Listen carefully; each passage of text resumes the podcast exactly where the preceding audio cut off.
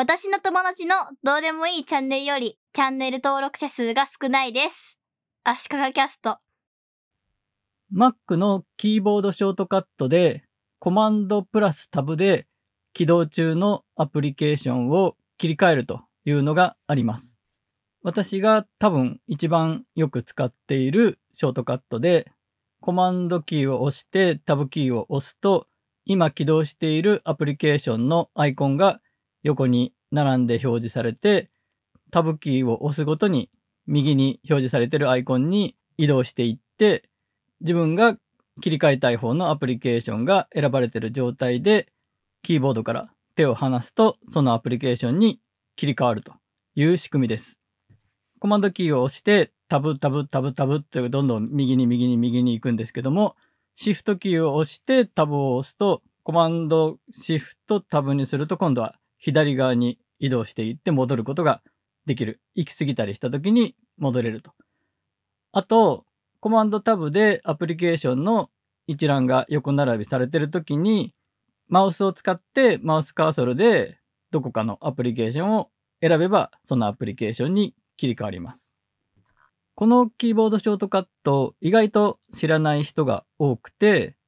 知らなかった人は結構私がこの操作をしてるのを見て驚いたりしますね。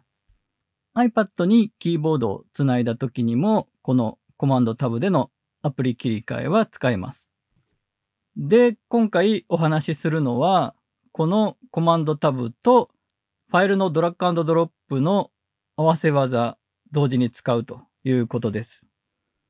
例えば、ブラウザーで Twitter とか Facebook とかに画像を投稿したい。投稿に画像をくっつけたいという時に、まず、ファインダー上で画像を選んで、その画像をドラッグし始めてから、コマンドタブでアプリを切り替えて、ブラウザーに Chrome とか Safari とかに切り替えて、その上にドロップするということができるんですね。これの何が便利かというと、ドラッグし始める段階でドロップ先が見えてなくてもいいということです。例えば、Twitter の投稿画面を表示した状態で、ブラウザのウィンドウを狭めて、同時に Finder のウィンドウが見えるようにしてから、ドラッグする画像のファイルとドロップ先が両方見えてる状態にしてから、ファイルをドラッグドロップするというやり方が一般的だと思うんですが、このドラッグドロップとコマンドタブの合わせ技によって、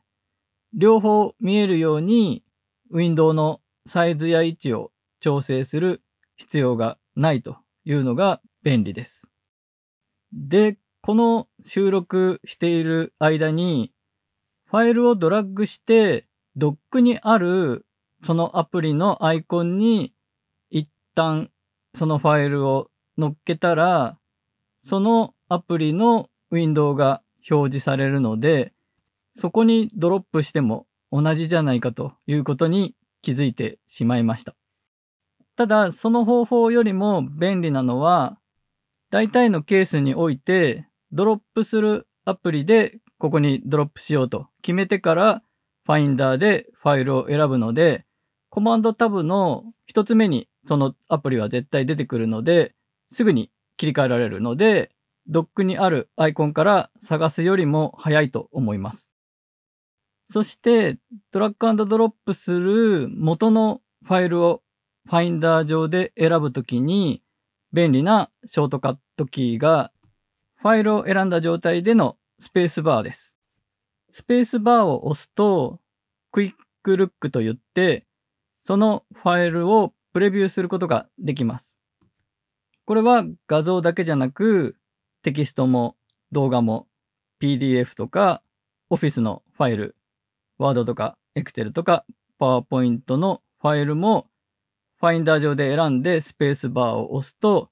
プレビューが表示されるようになっています。これも Mac の便利なところだと思います。